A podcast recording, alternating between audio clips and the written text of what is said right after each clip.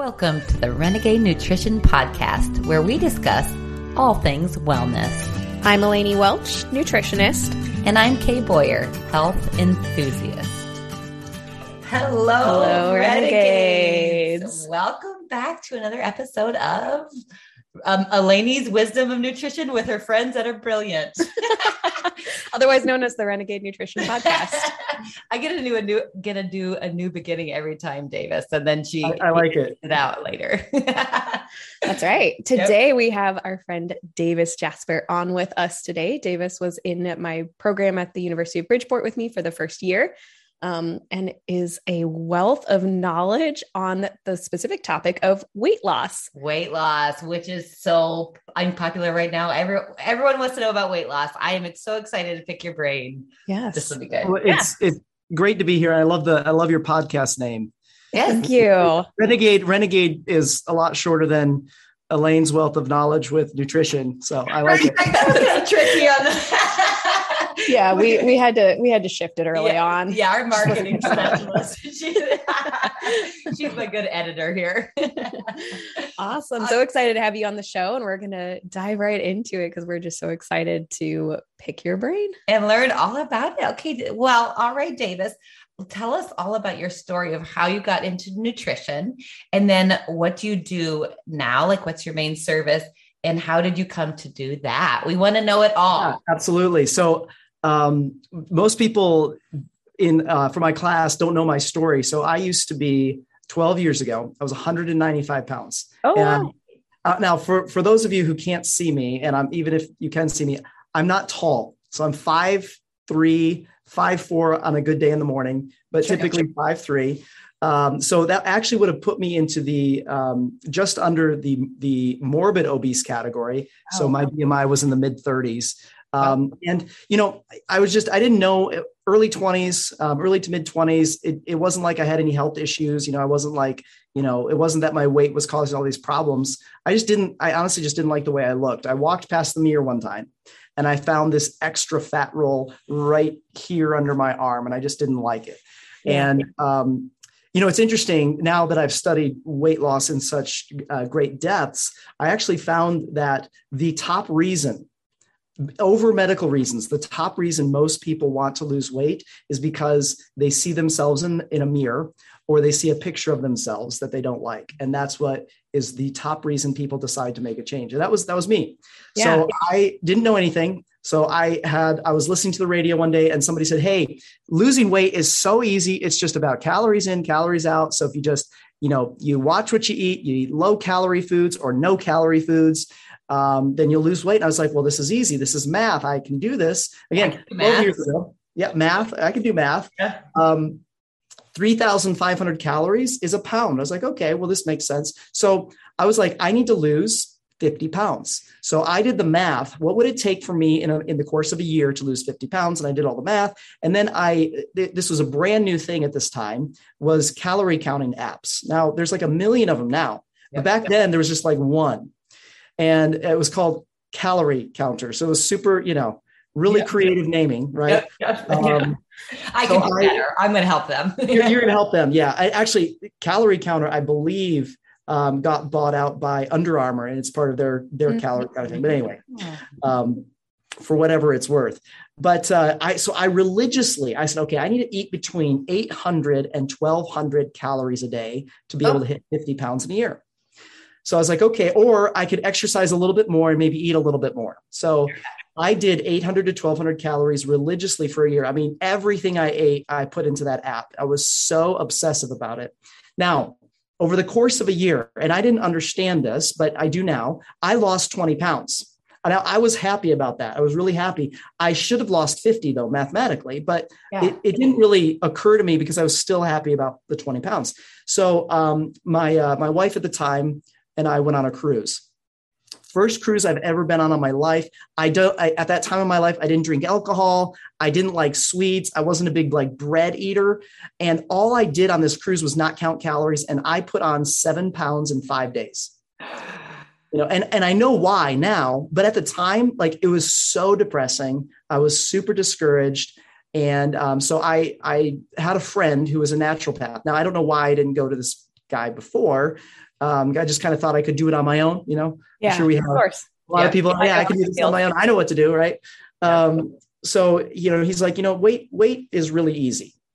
I was like, okay, well, please enlighten me because it hasn't been easy for this past year. Um, he's like, weight loss is really easy. It's just a matter of your metabolism working the way it's supposed to. Because when a species metabolism works the way it's supposed to, it's actually impossible for them to gain or lose weight.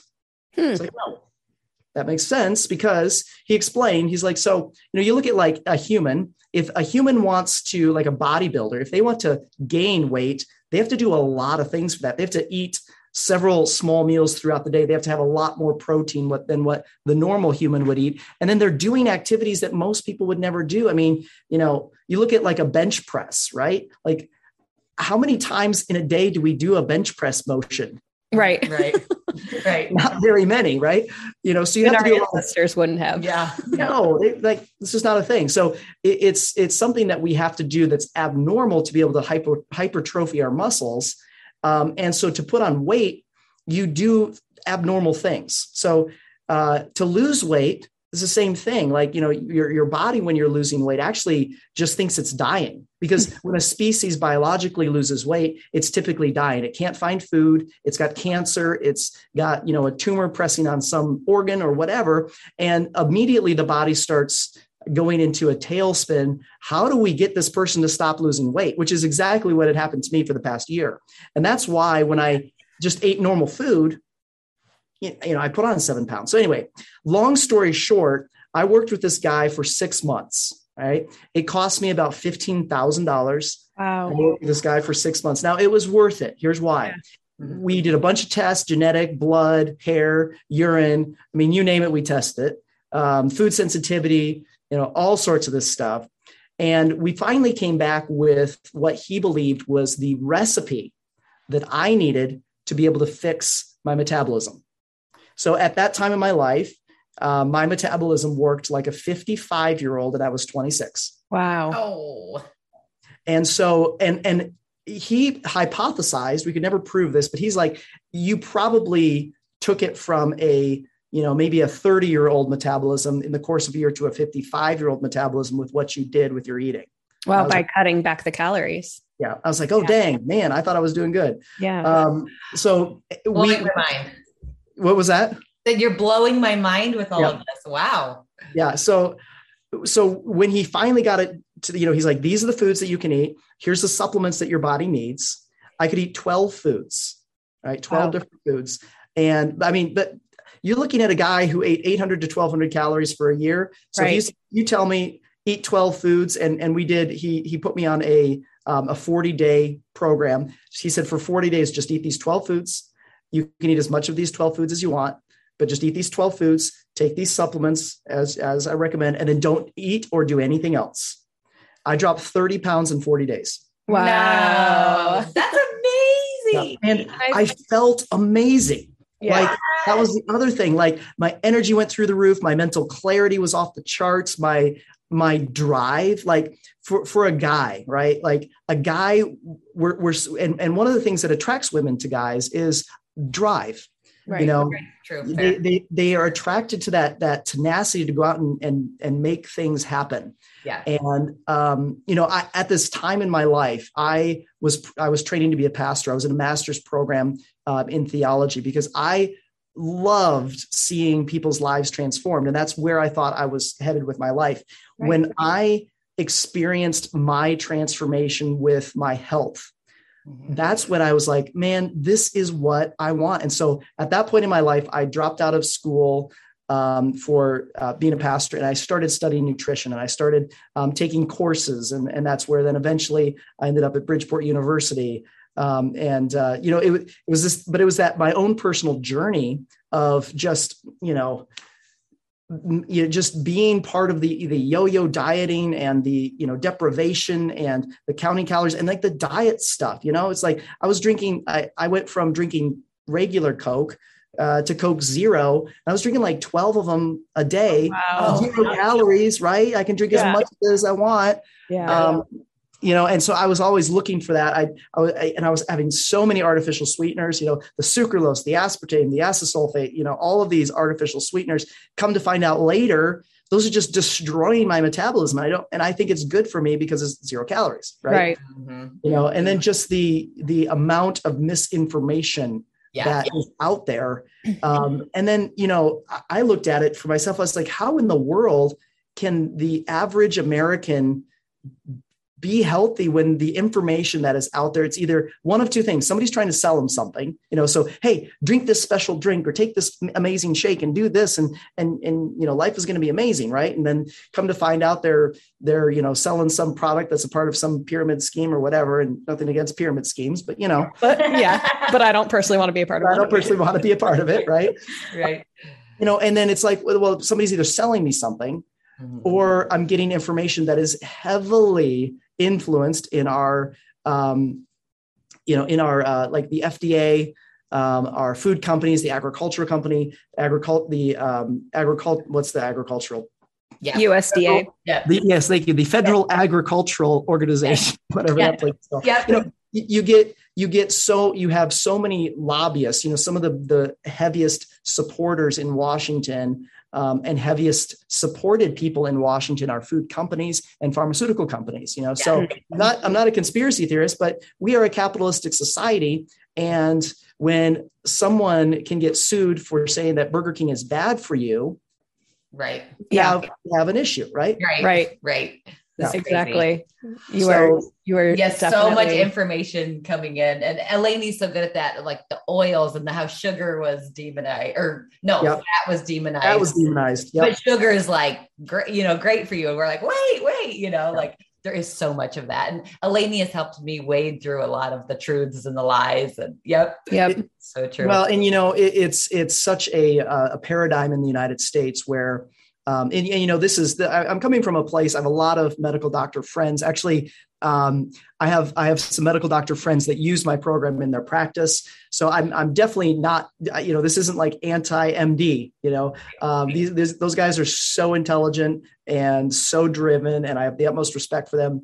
Um, the the issue though is you know the, to, to make money and, and i know this is going to sound crazy for the average listener because everybody thinks well you know a doctor they make all this money it's like no they have all this debt and you know anyway Yeah. they don't necessarily make all this money they to, in order to really make good money to pay off the 12 years of education that they had to go through you really have to specialize you know and i know right before we started you know elaine and, and i were discussing how um, she's kind of everything. You can lose blood you can you know lower your blood pressure with me. You can lose weight with me. You can do all these things right? Not specialized.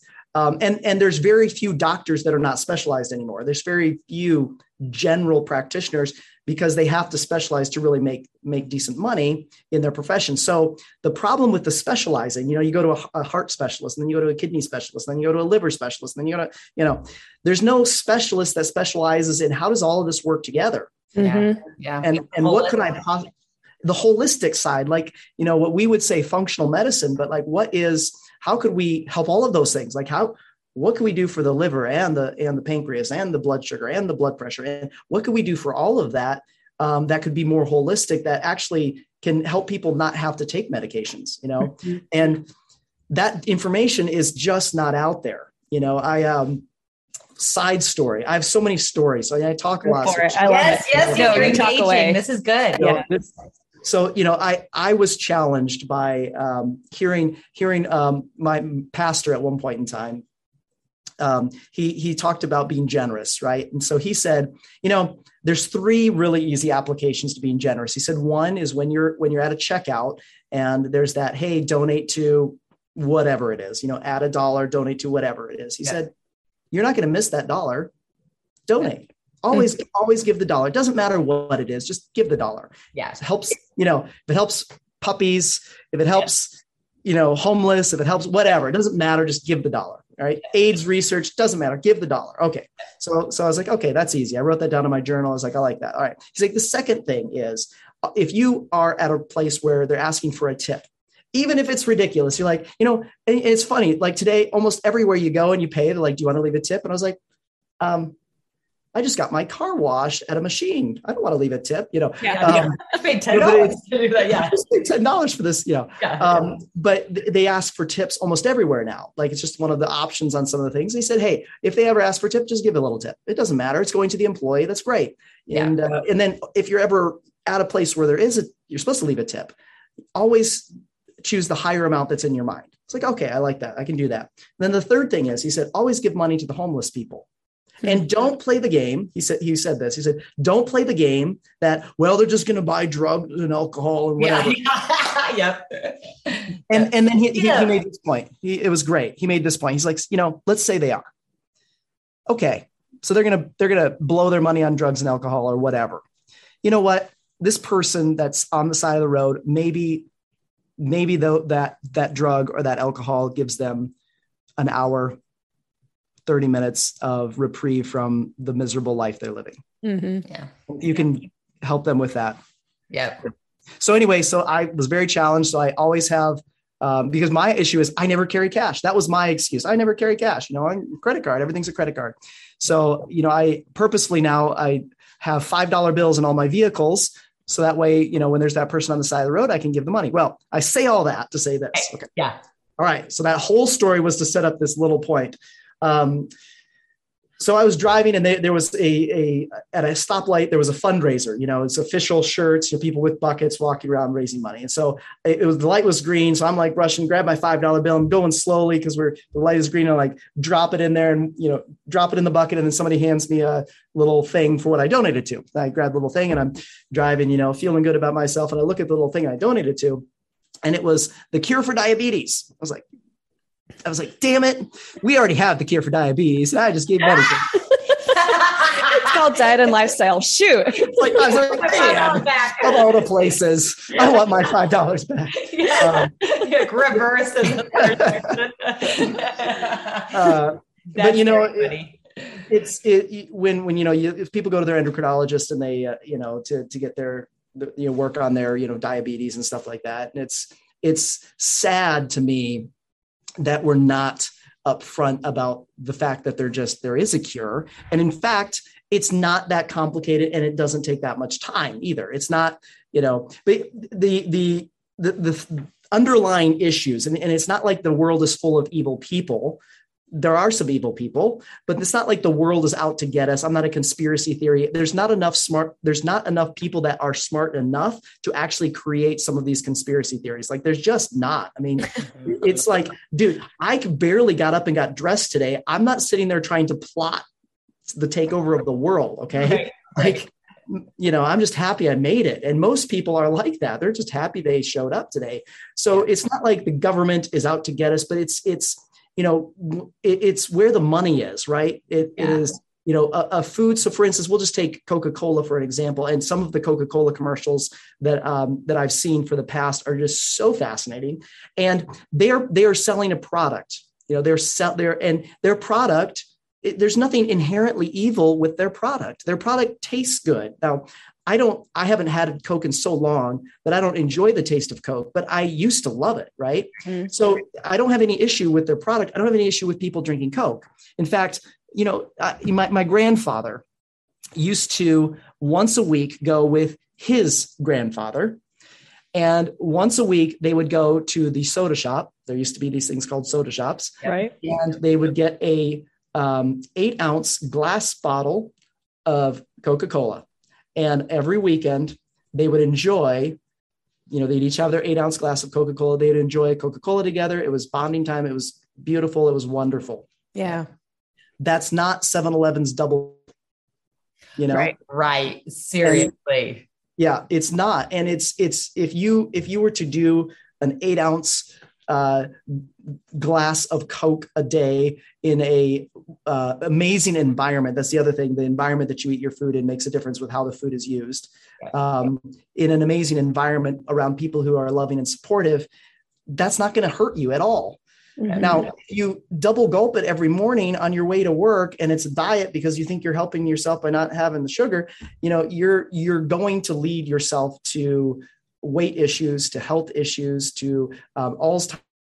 Now they've they've linked artificial sweeteners to Alzheimer's. Um, you know, so I don't have anything inherently wrong with Coca-Cola. right? But I do know where the money is. So if if the FDA or any medical organization says, hey, sugary drinks aren't good for you, that statement hurts their income. Mm-hmm. So they are they are very heavily invested in yep. making sure that that the clientele that they're selling to thinks that it's okay to drink sugary beverages at any quantities. Mm-hmm. So there's ads out there that that Coca-Cola and Pepsi and all, you know, we'll just kind of lump all the sugary beverage companies together used to run to say hey a calorie is a calorie and it doesn't matter so make sure that you use your disposable calories wisely and it's like hey you don't really have disposable calories because even if you eat really nutrition dense food in america you still don't get all the nutrition you need you know mm-hmm. so it's not like we have all these extra floating around calories that we can just waste right which is right. kind of the idea that we're getting and you know, for, for those of you who are listening and, and, and are like, hmm, what is the calorie thing? You know, isn't yeah. a calorie a calorie? So a calorie, yes, it is a calorie, but there's two things about calories. First of all, a calorie is what does it take to raise, and I'm going to probably mess up this definition. Maybe Elaine, Elaine can help me out with this. Okay. But it's the, um, the amount of energy it takes to raise what is it a gram of some substance in a vacuum at sea level like one degree or, or something like I that i think like water yeah water right water yeah. one one degree one degree right at, at sea level in a vacuum right yeah, yeah, yeah. now our i'm not at sea level right now mm-hmm. so that theory kind of is an issue i'm also my body is definitely not a vacuum yeah so the idea of a calorie just from it, from a biological standpoint so we have um, you know, a branch. Of, we have two different branches of science that we're working with. You know, we're working with biology, which is an ever-changing environment on a moment by moment, millisecond by millisecond basis. The environment or the quote-unquote vacuum that we're measuring is different. Mm-hmm. So that's one one problem with the calorie concept um, is that we're just not a stable environment. The other issue is a calorie is not a calorie if it's also damaging your body's ability to burn a calorie. Oh, mm-hmm. smart. Yes. So there are foods that are health promoting and metabolism promoting and more makes your body work more efficiently and then there are foods that make it work less efficiently. So when you're when when we're eating calories that are damaging to our health it ruins our ability to burn the calorie itself. Mm. Absolutely. So that's where a calorie is not a calorie. So anyway that's the whole you know i don't even know where i was going with that whole tangent but the idea is what I love, I mean, not a calorie. because it was your transformation from yeah. the calorie is a calorie thought mindset and and That's testing right. that out religiously and yeah. then realizing oh that actually didn't accomplish what it should have accomplished mathematically yeah i right. did still lose some weight but i didn't lose the weight i was supposed to and then going to your friend who's like, no, no, no, no, no. I yeah. can you weight loss is easy, just like that commercial told you all those years ago, but right. It it requires more than mathematics and calorie counting. And I love that whole evolution of yeah. your own mindset. Yeah. I think that is whenever somebody is sharing their personal experience with that sort of mental transformation mm-hmm. from thinking, oh, this is this is the the way to yeah. realizing oh no no no this yeah. is the way that's always so powerful to hear it, those it really is okay so then what do you do now then with yeah your, so how do you yeah and how did you yeah. go from year 12 12 food program to your own program now where yes. you're helping people and transforming people. so i'm you know i immediately found a program that was it was at least you know healthy ish um, you know i i immediately um, you know started doing research and studying nutrition and um, really like approaching it from a you know holistic standpoint. Um, and I, I was trying to piece together i was like how can i like I, I mean i'm thinking okay I, I actually looked into doctoral programs. I was like okay i need to become a, a doctor you know so i can i can then do this for other people. I looked at uh, maybe i can be, become a chiropractor and and then and practice um, you know functional medicine. And so I, it became like this exploratory experience for me. And i, I stumbled across a program that was um, created by uh, another another doctor. A, uh, it was actually a chiropractor. And i was like okay this looks decent. And it was okay um, and so I started I started using that program and and started to to gain some clients like right off the bat. You know, we're, we're talking years ago, and I um, I I've been a business owner for years. My first business that I started was a uh, cleaning a janitorial company. Um, so I I started to get into this world with these naturopaths and these chiropractors, and I you know uh, unfortunately most of these people are so amazing at their craft and they really suck at running their business. Yeah, it's true. you can't have it all. Yeah. They, you can't have it all. Exactly. So um, I started to travel around the country doing consulting for um, doctors oh. and how to get their business to be profitable, um, how to help them create passive streams. So, the, you know, when, when you're looking in the natural world or the functional medicine world um, or even like an md you literally have to see everybody. Like if you're making money you're, you're seeing everybody. Um, so like a chiropractor is literally touching every client to make money. So then they, you go on vacation and you don't make money. Mm-hmm. you know and so it's like so how you, the, the question that i was answering for these oh oh we froze. Shoot here, like I'm gonna get off my Wi-Fi on here. Let's see. I I can still see you guys. Okay, you just froze for a second. That's okay. We're back. Okay, okay, perfect. We're good. Start, okay. Yeah, we'll chop it. Start with the chiropractor. Oh, how you can make more money. The Chiropractor went. Okay, perfect. Yep. Okay, so we'll do it in three, two, one. So you know the um, chiropractors wanted to find a way, and and doctors wanted to find a way. How do I make money when I'm not there? And then also you know, for some, it was like exit strategies like, okay, I'm at the age where, man, I just don't want to be there five, six days a week. How can I cut back and still make make money? And and my answer and solution to them was weight loss. And so I started to help implement systems and processes across the country in different chiropractic offices and naturopaths and other professionals.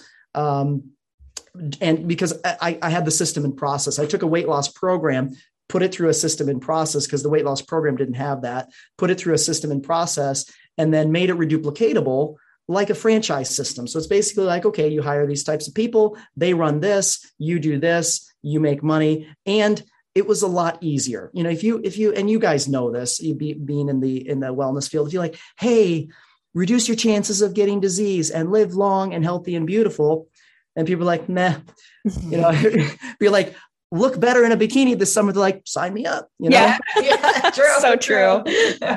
All humans are vain. We are. All humans are vain. Well, hundred percent, hundred percent. Um, you know, so it, so it became then it was like, okay, here's some advertising strategies, um, and and then you know I, I became very popular in that world because I could basically come in and within a couple months, um, you know, help them have this uh, turnkey residual income process where they could make you know really decent money without ever seeing a person right? Um, the whole time i'm doing this i got super busy doing this um, and then i just you know it just became like like traveling and touring and helping and um, but, but the whole time i'm like i don't really love this program. I can do better I, I know there's something better. So during while I'm thinking of this and like I'm making notes and like how could I be, how could I do this differently? I'm doing research. So I, I followed then this this guy James Lawrence and the Iron Cowboy, and he was doing at that time 50 Ironman triathlons in 50 states in 50 days. Oh my gosh! Yeah, no, like the logistics no, no, alone. okay, he a little crazy. Can we throw that a little crazy. there? Okay. A, a little, crazy. crazy. Yes. Bless um, you though. Um, Iron Cowboy. We love you. Yes. Wow. A little crazy. Um, so, you know, as I'm watching this and just, you know, like insane, one of the things that I noticed he was doing, and it was kind of like it wasn't featured in, you know, in in his thing, but I noticed it and it was every day. He was doing he, he was doing a bioscan. I come to find out he was doing a bioscan every day, twice a day to see what his body needed for that day, to see what his body needed for the evening to recover. Cool. We need that tool. Okay. That's exactly what I thought. I'm like, and it was like that. I was like, oh, I need this tool. Right. Mm-hmm. So I was like, okay. I, I figured out what it was. Okay. Um, I called the company that made it and I said, Hey, I'm, I'm following James Lawrence. I see, I see what is, see what he's doing. Is there a way that we can take this technology that, that is being used for an elite athlete Mm-hmm. And can we use that for weight loss and like metabolic function? Like, is that is that doable within the realms of what this technology is? And they said, absolutely. Now you, meaning me, you would have to write the bioscans. Okay, so the come to find out, it's kind of like it's a platform like an app. So basically, anybody could write an app if they follow the rules and know what they're doing. They could write an app and put it on the Apple Store or Android Store or whatever other stores are out there for it. Um, same idea, but it's like you will you will have to work with us. You will have to program the app side of it to be able to scan for the metabolic functions that you are looking for. And I was like, okay, great, sign me up. So it was it was it, it took me years to to do that. And so when I was in you know working on my master's program, I was working on on pieces of this. I was working on pieces up until this point in time because when you look at weight loss, when when you ask the question, what is involved in weight loss? Yeah. It, it's it's a monster. I mean, yeah. it is everything. Everything hits weight loss. Mm-hmm. And so when I look at like, you know, health in general, and this is one, you know, one of the things that, that I love about what I get to do is there, there is, you know, if there's a hundred people that come to me with a condition, if I take them through what I do, it's going to help out 80 of those 100 people with whatever the condition is. So when we look at like autoimmune diseases, when we look at digestive problems, when we look at high blood pressure, metabolic syndrome, um, type 2 diabetes, um, even like uh, early early onset with Alzheimer's, when we look at those those conditions, the same protocols fix them or help with them mm-hmm. or reduce the the uh, flare ups with those conditions. So it became like, I, as I was piecing this together, it was like, okay, well, it's definitely not about calories. It's definitely not about exercising. Uh, there's, you know, okay, wow, there's an, there's emotional components to this. In fact, geez, you can stop and not lose weight simply from your thoughts you know and i mm-hmm. found that out and i was like oh my goodness and then sleep and then you know uh, cortisol rhythms and and you know the melatonin and cortisol interaction and then it was just like it, it, it I, I started to go crazy with holy cow i basically have to transform everything about this person to get them yeah. to lose weight um, so the the bioscan that that that i created now specifically for weight loss it uh, factors 2,800 factors um, oh, really? weight. 2,800. Wow. And wow. there's, I'm probably missing 10,000.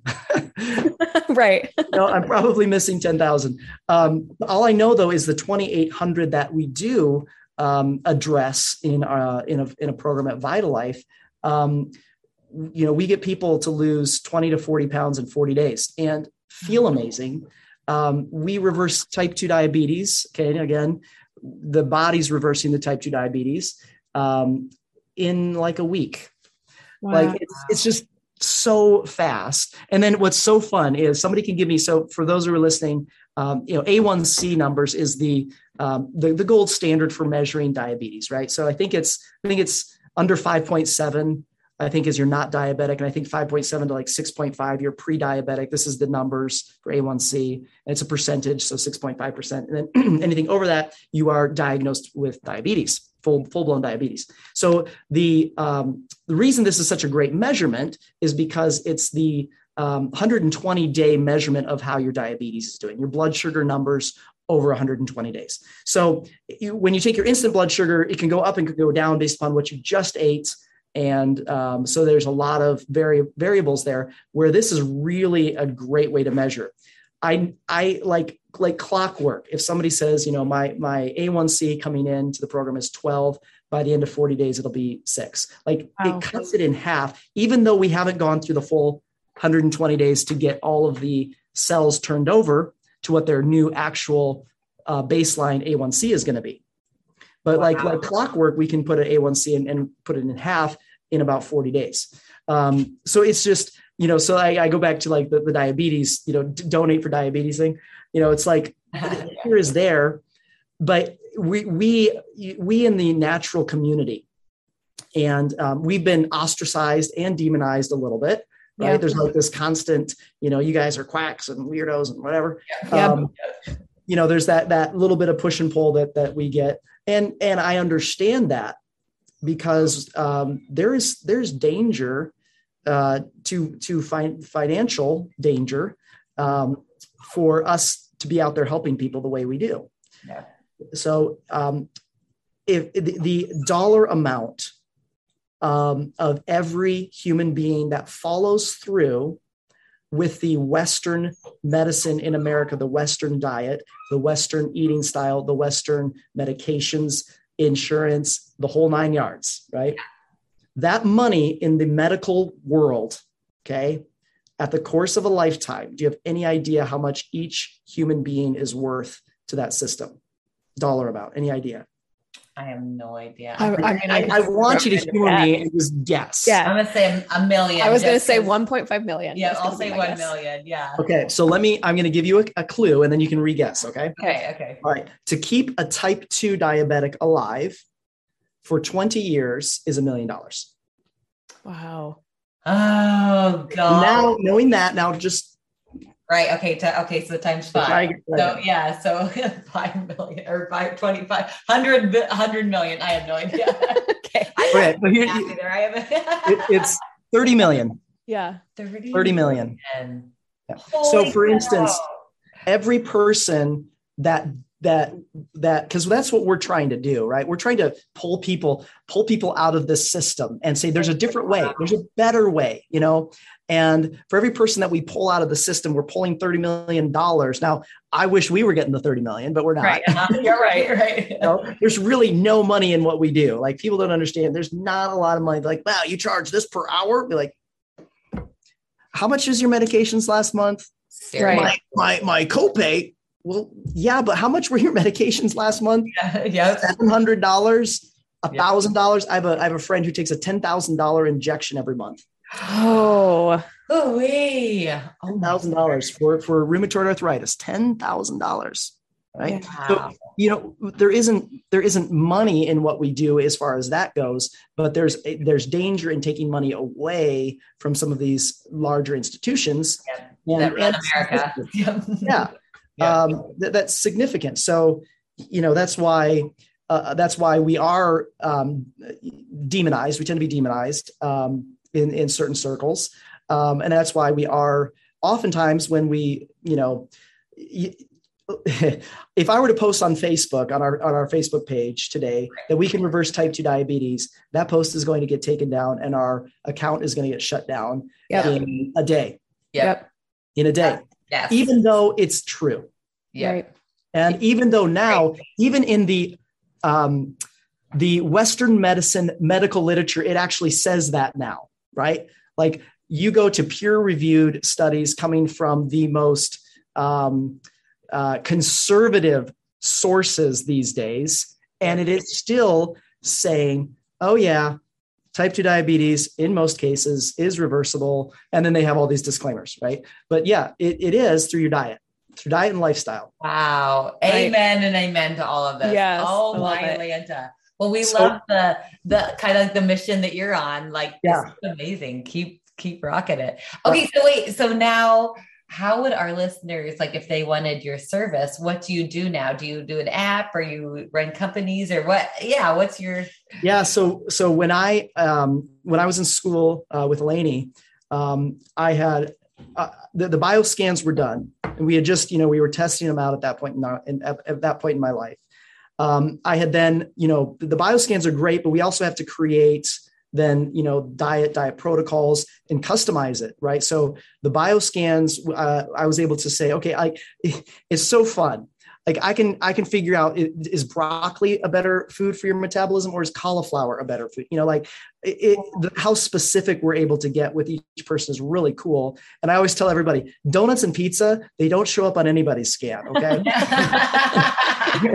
We don't we don't even waste the time to scan for those. We are scanning for whole foods um, mostly plants. So it is a mostly plant-based diet but we do we do add in proteins. And you know the reason why i do animal proteins is because i do want the i do want vitalife to be a program that anybody could do. And i think that when people think vegan they get scared. They're like oh you know i'm gonna die you know or I, i'm gonna just wither away to nothing. And um, you know so so the, the diet itself isn't vegan even though all of our supplements are vegan. The diet itself isn't vegan. Um, so there is animal proteins in there but we want people to the the majority of people's diets to come from once living plants You know, that is our goal. Um, those have the the highest nutrients. They have the they they are the fillingest food. I mean, a whole head of iceberg lettuce, right? It's like 50 calories, maybe 100. You know, it just depends on the head. Mm-hmm. Well, how many of those can you fit in your stomach at one time? Yeah. yeah. right? Yeah. Like maybe one. I don't know. um, I like big salads, so I can get one in there, but most people can't, right? Um, so you know, and then there's also, and, and, you know, we we're not sitting here debating the nutrient density of iceberg lettuce. It actually, isn't as bad as what we've created. Be like, oh, there's no nutritional value in iceberg lettuce. It's like, yeah, yeah, there is. Yeah. there's a lot of good stuff in there. But anyway, um, you know, so I had to create like, what is a diet that has that people can follow that makes sense um, I studied fasting a lot. I mean, the therapeutic events, uh, the therapeutic effects of fasting are amazing. Like amazing. I, I came across a study uh, the other day where they are showing that um, fasting, and this is a rat study, so we're we're talking you know in vivo studies at this point in time, but the rat studies are still very interesting. Um, that they're that they're showing they're taking um, type 1 diabetic rats. So for our listeners type 1 diabetes is an autoimmune disease where your body attacks the beta cells in the pancreas which is what creates the insulin. So different than type 2 diabetes type 1 diabetes means there's not enough uh, creation of insulin because the cells that create the insulin are being attacked by your own body. So that's typically type 1 diabetes So they're taking type 1 diabetic rats where they're just not able to produce the right amount of insulin because of the damaged cells in the uh, pancreas. And they're they're taking them on the on extended fasting. So it's like for a rat, the reason they study rats is so they only live a couple years. So you get the full lifespan and you're able to study them for a couple years and see what the effects would be then potentially on a human lifespan, right? So the um, what they what they found was doing extended fasting so like three to five days so in a rat that type of fasting is you know like like that would be like a month you know of a human sure. fasting rat right fast. Yeah. rat fast versus human fast you know they're looking at like a month but then what they would do is then they would feed the rat again and they were what they were measuring is it actually spurred or or um, regenerated or activated i don't know exactly the right word there the um, stem cells to recreate the beta cells in the oh, pancreas cool. to recreate the insulin you know so the the cool thing is it's like this idea where where potentially then the the hypothesis for humans is then we could take a type 1 diabetic and go through series of fasting. And every time we take them through a series of fasting the regenerative the regenerative effects of the fasting for the extended period could recreate the beta cells which could then recreate the insulin which could then potentially reverse the condition cool. so it's really interesting stuff that i you know started to come across as I'm trying to piece the diet together, I'm like, okay, well, we have to in- in- incorporate some fasting. But man, you tell people they're not going to eat for a day, they're going to flip their lid. Yeah. You know? I'm like, you know, I'm trying to balance, like, okay, yeah. I, we can't be vegan, even though I believe that's the healthiest way to eat. We can't do this because of this, and I can't tell people they can't eat. That that's not going to work. Yeah. so so I had to create all that that part of it as well. And then you know now what we have um, is we do an eight hour eating window. So it's an 816 intermittent fasting, um, which most, to be honest, most people don't have any issues with that. They're mm-hmm. like, oh, I don't eat breakfast anyway. That's easy, right? Um, and we've been told all of our lives breakfast is the most healthy meal of the day. You got to get up, you got to start your metabolism, get your Wheaties in, right? We've been told that all of our lives when that's just not the case. And we're told that by the places that want us to buy food. Oh, like Kellogg's. yeah, it's like we are being told that eat three meals a day by places that want you to eat food three times a day because they make money. And the crazy thing is, there is 11 food companies in the United States that control 90% of what we eat.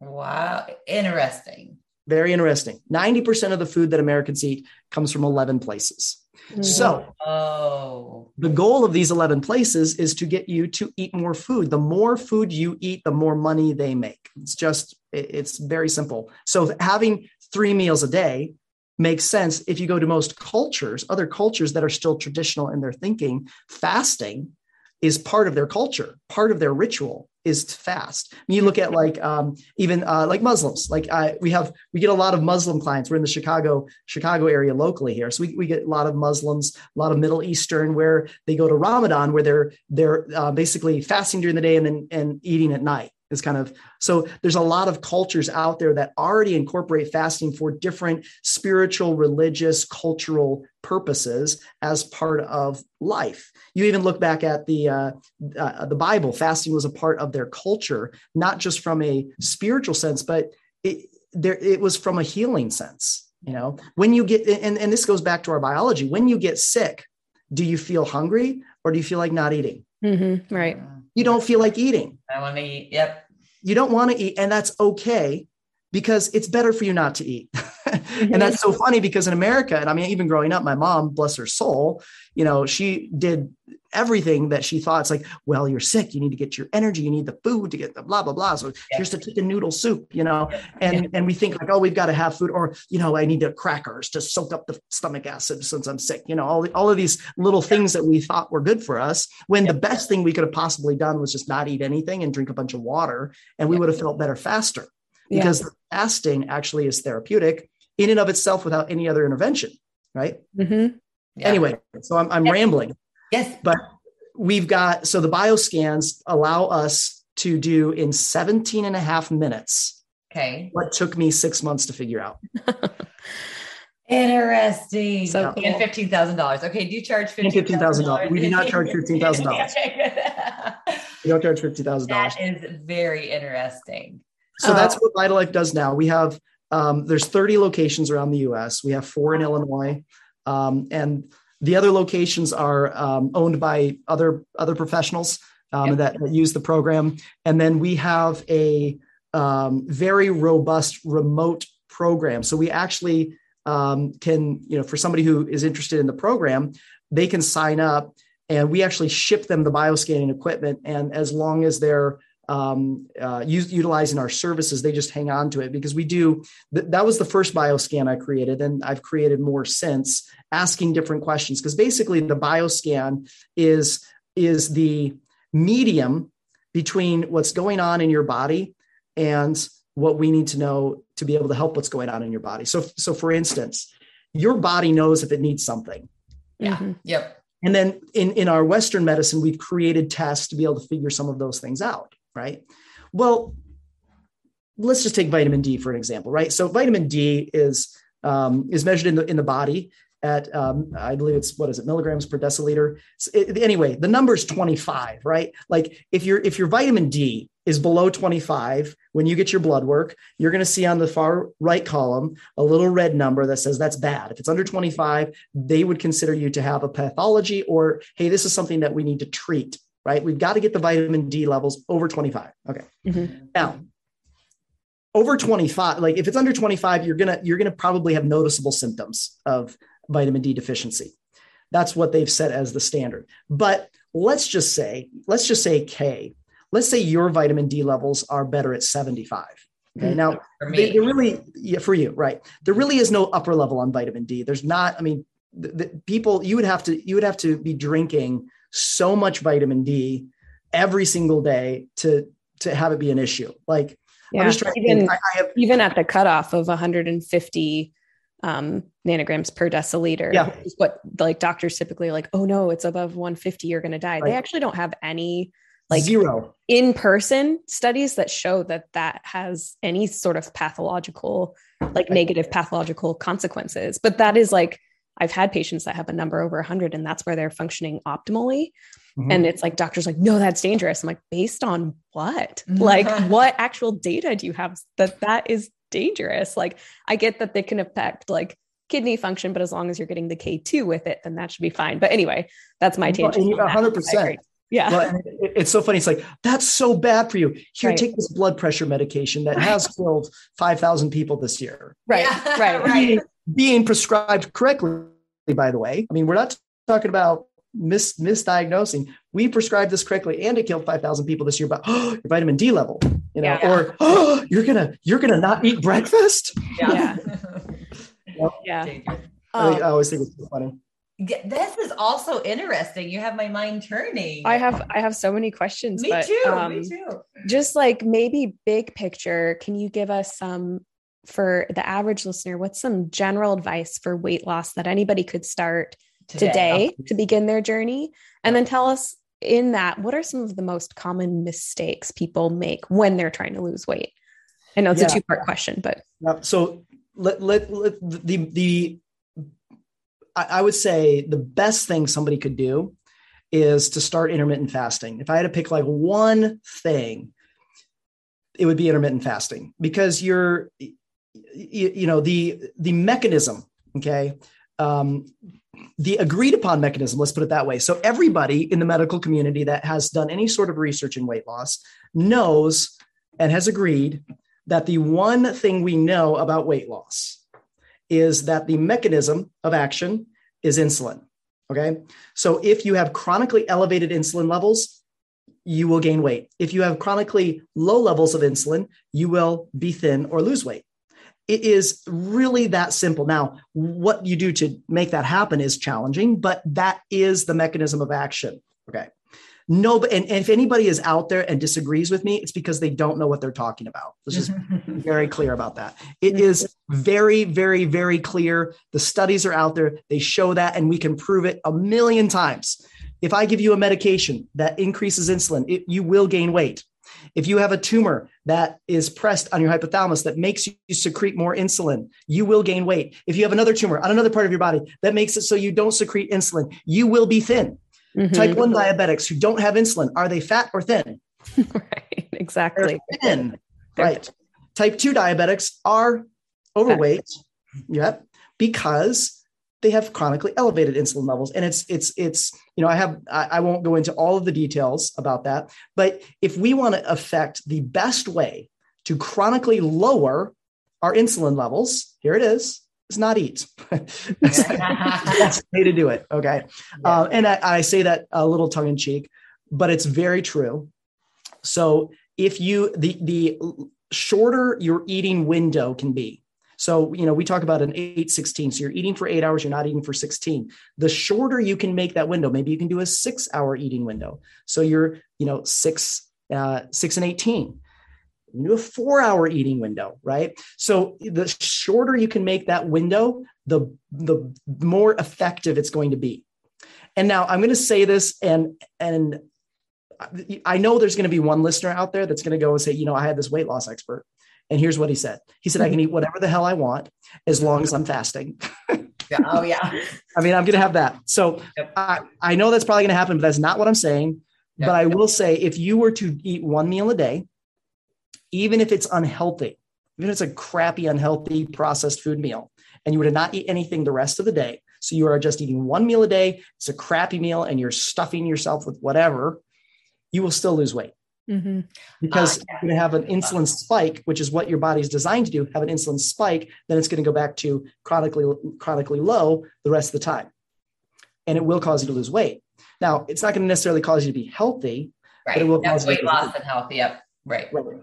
So yeah. and and on the just real quick on the intermittent fasting window too. Um, we had Dina, um, our our classmate Dina, on. You know, yeah. she specializes in the intermittent fasting, and one of the things she opened my eyes to was moving that window actually earlier. So I was skipping breakfast and then um, eating like lunch and dinner, but I was eating dinner at like 8 p.m. and then I was going to bed at like 9 30.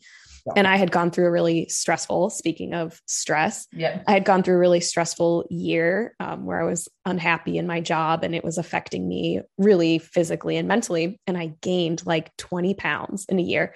Like this had never, I'd never had a problem with like weight before ever. So just on that note where you talked about like stress and your thoughts and the mm-hmm. mental game and how much that affects your weight, I can speak to that because I was eating 100% the same foods, exercising the same. I gained 20 pounds just from being so unhappy mm-hmm. in my yes. like work life and stressed out by by that unhappiness. But um anyway, all of that to say, I made the shift and started eating earlier. And just for me personally, that window of eating, you know, within a few hours of waking up and then finishing my last meal by like 5 p.m., that made the biggest difference of anything I had done in terms of helping me feel more alert and healthier and losing some of that weight that I was struggling to lose. So I always encourage people with intermittent fasting is because it can be pretty like individual is to find the window that works for you and of course Yeah. Some people, they do feel better. You know, I never felt that great eating later in the day and skipping breakfast, but I felt really good eating breakfast and lunch and then kind of like not having anything past like 5 p.m. But every person's different. So, like, yeah, in that like 16 8 window, which I love, or even like you said, some of the shorter ones, look for your personal optimal window. Where do you feel best? And I encourage people to kind of experiment with it mm-hmm. and 100%. see what works best for them. Anyway. Yeah. And the dance of health and weight loss in that. Like, yeah. am I in my weight loss journey right now or am i in and how do i feel energetically yeah. how do i feel like brain brain and mental clarity like look at all those factors and, yep. and for the individual who's i always encourage people to work with a professional but at the same time you know look at your own how do you feel best what's the window that feels best for you yeah anyway well and you know it, i'm glad you brought that up because uh, it's you know if you if you can let, us go back to like the person who wants to eat whatever in one meal a day right? Yeah. All right. If you were to make that the first meal of your day and that be breakfast right you're going to have even faster and better results because just like you're saying if you're eating dinner you know you're it takes what uh, what is it six to eight hours to empty your stomach four to eight hours depending mm-hmm. on you know something yeah. somewhere in there depending on how how much you chew your food and all that all these other factors but basically it's somewhere around that time frame so if you're eating at eight o'clock at night that means that you're digesting food which by the way takes the majority of your energy your mm-hmm. what they call your basal metabolic rate so many calories your body just needs to kind of function is digestion you know so now you're going to bed mm-hmm. and your body's just working overtime you know so your body is working on trying to digest this food and you're not you're not burning fat then at that time you're you're using and and the fuel from the food right so mm-hmm. it, it is you're not getting as restful sleep which throws off your circadian rhythms which throws off your cortisol which cortisol by the way alters your insulin, which causes you to gain weight. Uh-huh. Okay. Right. It's all right? we have all of these things connected. So when when we eat late at night, all of these things happen. So then we're not as rested in the morning as well. Um, and yeah, if you can eat breakfast and that be your one meal, and then you're not eating the rest of the day, 100% the best. Now, here's the other piece of that. In the morning, and this is really interesting. And well, you, you guys, I'm sure you know who Warren Buffett is, right? Mm-hmm. Mm-hmm. Yep. So Warren Buffett. Okay, go ahead. Yeah. yeah.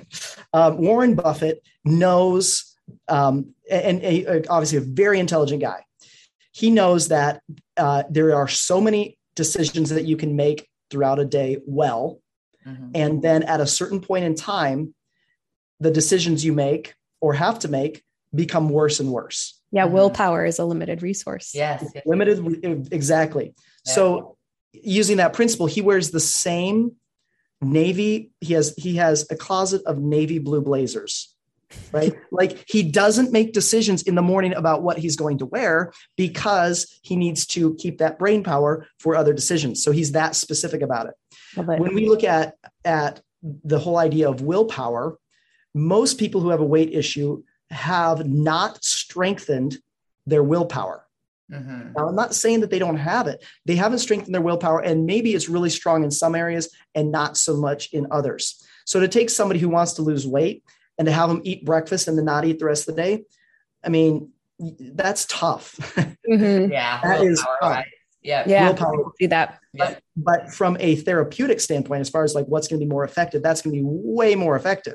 Yeah, yeah. But it's going to be harder mentally. Yep. Like yeah. working with yourself and working where you're at. And, and that's why I always think working journey. with a professional and a health coach is such a valuable resource because yeah, you're not going to have, have that willpower necessarily on your own. But if you have a check-in with your yep. health professional in 30 minutes, you're going to make the better decision. Or if you're keeping a food diary, you just naturally make the better decision because suddenly you're looking at what you're eating and somebody else is looking at what you're eating. Yeah, yeah. all of those things. That's such a great point. I love that. Well, and, and since you just mentioned food diary, um, uh, studies show those who journal, mm-hmm. um, eh, journal what they're eating, or just journal their their life, their day. But specifically, obviously, we're talking about weight. So journaling what they're doing and eating, being aware of that. People who journal have 30% more success on weight loss programs than those who don't. So, you know, like you just want to bump up your your ability to be effective by 30%, then journal. You know, it's interesting. It took me um, three years to create. We have a journal on our, our program. It took me three years to create this journal. It didn't take me three years to create the journal. took me three years to create the journal that I wanted. Yeah. So one of the one of the things that people don't want to do is eh, you know people lose weight on our program but they go through they go through stages of weight loss stages of maintenance stages of lifestyle. How do i how do i still go out and drink alcohol and eat cheesecake and and drink bonbons and have a twinkie and not gain weight right? Like that's the question everybody wants you know?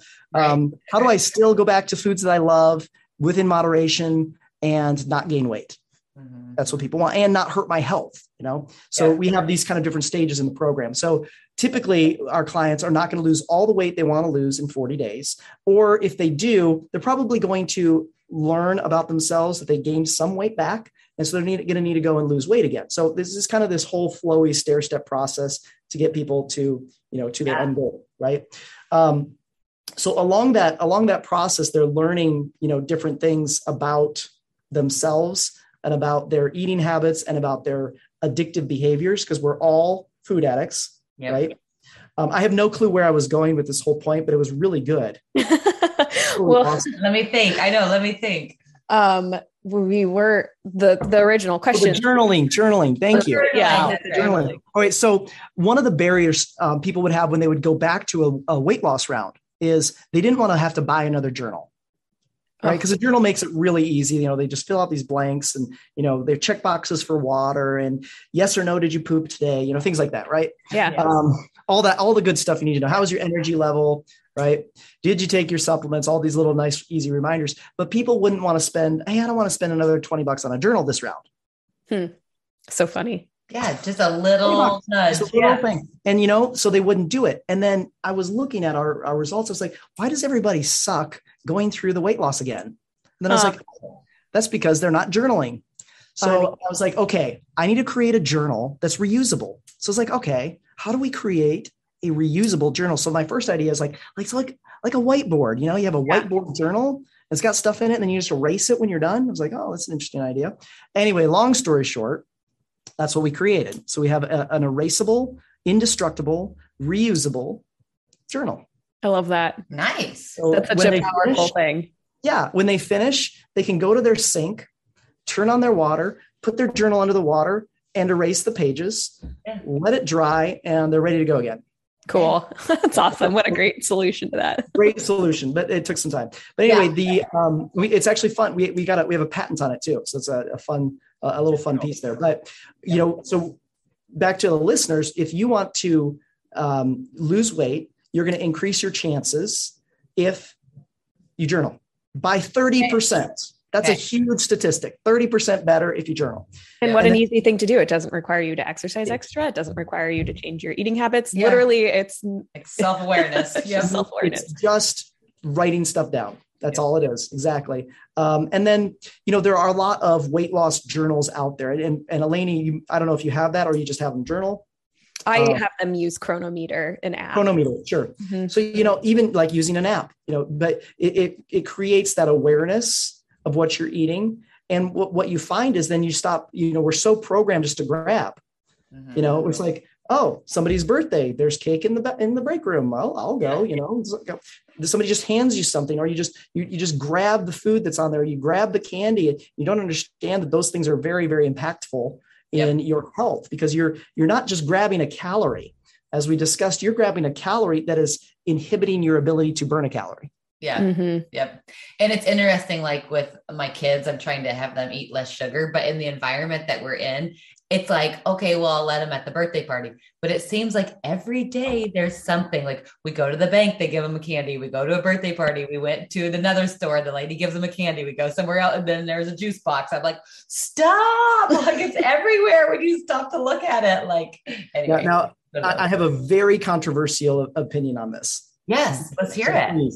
So, um, w- when we look at sugar, sugar is a highly addictive substance. It's been proven to be an addictive substance. It's been proven to be hedonic, which is um, any any sort of hedonic substance is something that can be. Which hedonic is the idea of pleasure seeking, which has the whole concept. I won't get into it. It's in the book I'm working on. Whole Yeah. concept of um, what pathway is being elicited. Is it a serotonin or it is a dopamine response? So Okay. hedonic substances elicit dopamine and um, pleasure fulfillment mm-hmm. satisfaction, right, is serotonin. Okay. So okay. It, you, you need both. We need both. Okay. If we remove dopamine from our life, we become suicidal. So we're not going to do that. In fact, that was a medication that came out. They were super excited in England. They, they released this medication. They tried it out. They're like, man, this is going to be great because it removes the reward pathway of eating. So there's no pleasure in eating, and that's going to make people eat less and lose weight. Very effective. People ate less. People lost weight and killed themselves. Yeah, I believe it. Oh, that's great. Because it, it, it, was, yeah, it was a dopamine antagonist. In other words, it, it it didn't allow dopamine to act, right? So if you remove dopamine, you remove motivation. Wow. So we had a bunch of miserable people, right? So we have to have the dopamine. We're not we're not saying dopamine is bad. It is to love the food reading. Okay. But dopamine has to have its have its have its place, right? Yeah. So dopamine versus serotonin. Um, you know, there's a whole that a whole piece of that. But if you want, you know, just a side note, yeah. like people people come to us and you because they're looking for they think they're looking for better health. And and and yes like they're looking to get their blood pressure better. And kay you'll probably appreciate this because you like the mental side of this whole thing. But to be honest what everybody's out there searching for is fulfillment. Yeah. Yeah. That's it. That's all we want. And we think we're getting fulfillment from different areas and we might be. But if we want the biology of fulfillment right. What is what is the biological response to fulfillment it's it's serotonin responses so then, then we have to ask ourselves the question well, what gives us serotonin? Well, what gives us serotonin is um, a loving relationship with someone. Um, raising children gives us serotonin. Um, seeing our child accomplish something, seeing our dog not poop on the floor. yeah. Big serotonin there. Right? Yeah. yeah. Um, you know, uh, uh, learning, growing, yeah. uh, uh giving back, yeah. Um, what else? Uh, uh, new experiences. Yeah. Same experiences. Like there's, you know, there's there's six human needs. I won't go into all this, but there's six human needs, and if we're meeting the human needs, those are creating serotonin, which makes us feel fulfilled in life, which is the ultimate expression of humankind that we are all out there to get. But yeah. we Amen. we tend to try to get it through dopamine. Mm. Okay, so guilty. Oh. Yeah that truth hurt. Okay. So you look at you look at like okay how can a how can a billionaire commit suicide? How let's just throw out robin williams. Now there's our arguments to say that he had mental illness and everything like that but we're talking about one of if not the most successful comedian of all time. Some would say jerry seinfeld. I could i can also accept that argument we have a well loved human being that was a dear, amazing person that transformed people's lives through his movies, through his speaking, through his comedy. And he was miserable because he went out and he accomplished absolutely everything he set out to do. He was, um, uh, uh, and those are dopamine responses. Yeah. And he was looking for the next dopamine. And, and for those that are looking for it, it it's addictive it makes it can make you very successful you know if you're addicted to the high of accomplishment or achievement. Yeah. But then the problem comes in is you're the dopamine never sustains you you know and you're always looking for the next high and you you become miserable. So how do we have some people who are billionaires and miserable? Mm-hmm. and we have some people who don't make any money and who are really happy and how do we have billionaires that are really happy? Like, like, yep. like I'm doing what I'm passionate about. I'm not making any money, and I'm the happiest I've ever been in my life. Yeah, and that's that's that's beautiful, right? So, uh, what is the you know when we when we look at like going back to sugar, right? So, sugar is a dopamine response. Mm-hmm. Nobody's arguing that. We know that it's dopamine. In fact, in in mice and rat studies, it is more addictive than heroin and cocaine. Yeah. So if the if the mice have the choice between sugar heroin, cocaine, they choose the sugar. Right. Which is every, every time. Every time. And we also know now, thanks to thanks to the work uh, primarily uh, by Dr. Lustig. I don't know if you're familiar with Dr. Lustig's work, but if you watch any documentary on food, they're going to interview him at some point in time. Okay. He's, he's, the person that proved the metabolic pathway that sugar is a hepatotoxin or a liver toxin, gram for gram equal to that of alcohol. Wow. So gram for gram. Oh, wow. no way. So he proved, yeah, look up Dr. Lustig. He's got um, okay. two really good books. He's got uh, a book on sugar, and I'm not remembering the name of it off the top of my head, but um, Dr. Lustig, sugar, you'll find um, that. I think it might be Fat Chance. Um, and then he's got another really great book that's called The Hacking of the American Mind. Both are excellent. Um, but when when you, we, we look at the the gram for gram, Mm-hmm. we have a liver toxin. So, and it's it's the fructose, by the way. He was able to get the compound down to it's the fructose, which for everybody listening, that's the sugar that's found in fruit. So then the, the thing is, oh no, yes. so so what what God created poison for us to eat, and I'm like, wah, wah, wah, right? So there's all these issues that the the antidote or the um, yeah, the antidote would be the right right word. The antidote for the liver toxin or the fructose is drum roll fiber, right? Fiber. So Yeah, if you're eating fiber, fruit, fruit. as fruit, if you're eating fruit as fruit, it has fiber in it, and it's really amazing that the creator put the right amount of fiber into it. So where if you eat it as fruit, it's not damaging to your liver because of the slow release. So here's what happens. Fructose goes into the body and it has to pass through the liver.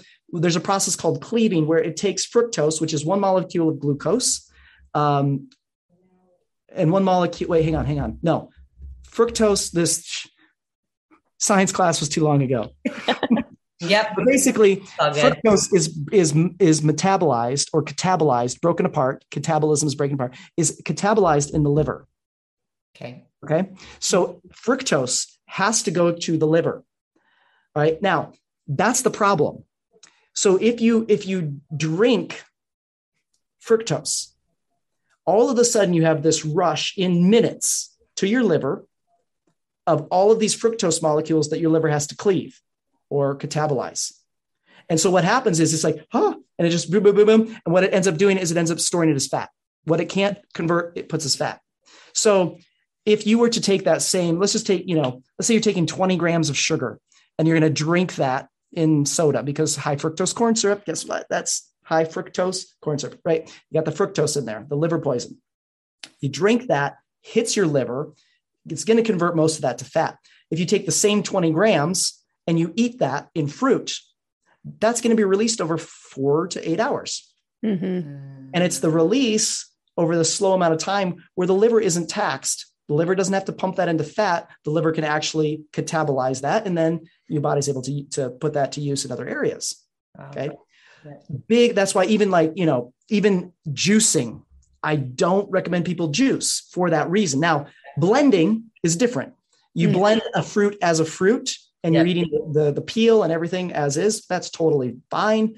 If you are now um, juicing it, where you're literally creating juice, that's just as bad for you as soda. The only the only difference is you have a bunch of nutrients in the juice where the soda doesn't have the nutrients, right? Yeah. I used to cold press juice all the time. And then once I found out the sugar content, I abruptly stopped. Abruptly because stopped. Like, Yep. oh shoot. So I tried to do more of the veggies with one apple, but and and so yeah. interesting too i think you know just going back to what we were talking about with like children and working with children is like how much parents feel like they're making the healthier choice when they're Yeah. giving them fruit juice or something like that no it's always such a painful thing to be like hey you that's literally like that. giving them a soda like yeah. there's not Yeah. benefit just give them the piece of fruit and i i didn't want to lose the point you made i thought that was so powerful of um the serotonin versus dopamine and That how was interesting that people are looking for that that This- what they want is Yeah. the serotonin response but they're getting it through the dopamine response and i think sugar is such a a powerful example of something that operates that way when people are looking to food for happiness it's Yeah. always transient like you Yeah. said that dopamine response versus the fulfilling Yeah. serotonin response and so they're like oh sugar we, we talked about this in our sugar episode actually of how um like just the American culture surrounding the topic of something like emotional trauma or like a breakup. So like a breakup from somebody, like every like show and movie you watch, Yep. if there's a woman, it's always women. I don't know why we're portrayed as the most weak-willed species, Yes. but um, but like it's always a woman crying and eating like a pint tub of, ice cream, to get over it. Yeah. and that is like the like they're looking for happiness because they're sad and they're thinking like this sugar response is going to make me feel happy but what a powerful point you made of that's a dopamine response so it's transient Yeah. it's not going to actually fulfill you Yeah. what you n- should be looking for is the healthy serotonin Seek the response so instead of seeking food for comfort seek like f- meaning and fulfillment Yes. in life seek a career you're passionate about seek a relationship um, go go deeper on something that Yeah. you've been wanting to get like a little bit more expertise and learn something new. Yep, like grow. what a powerful thing of you're you won't find it in food. You'll only find the transient happiness there, but the long term happiness comes from yeah, Well, that's, aw- that's awesome. you know it, and just the, the last thing that i wanted to say the, the controversial thing so again i have these long stories to set up these short points um, but the, the the the point i was making about so sugar so let's go back to sugar okay so we have you know you're right everywhere you go you go to church we have a candy lady right Yep. Yep. you do good in junior church, you're going to get rewarded with candy. Hey, if you sit up, you get a piece of candy. Hey, we're going to go to the bank, you're going to get candy. You get candy, candy, candy, candy. It's everywhere, right? Everywhere. Okay. Now here's here's what I'm going to say. It's very controversial. Yep. You we are we are as a society in multiple facets. We are giving children a highly addictive substance that has proven to be addictive. Okay. We are giving them something that is more likely to kill them than anything else in America. Mhm. right. We are giving them a liver toxin Mhm. that will end up leading to type 2 diabetes, to obesity, which, by the way, obesity and lifestyle related illnesses are the number one killer Yep. in America. Yep. In fact, even the Cancer Research Society of America says that 95% of cancers are preventable through your diet. Ah, 95. That means there's only 5% that it doesn't matter what the hell you would have done, you would have gotten that cancer anyway. Yeah. Right. Yet we think it's the other way around. Well, Right. I just got cancer. No, you ate yourself into cancer. Yeah. yeah. Know, no one wants to hear that. I know. And then we're giving that to kids in every setting. So here it is. yeah. What I view, and I actually had a, a, a poster uh, created years ago about this. I had a poster created of, of adults handing cigarettes to children.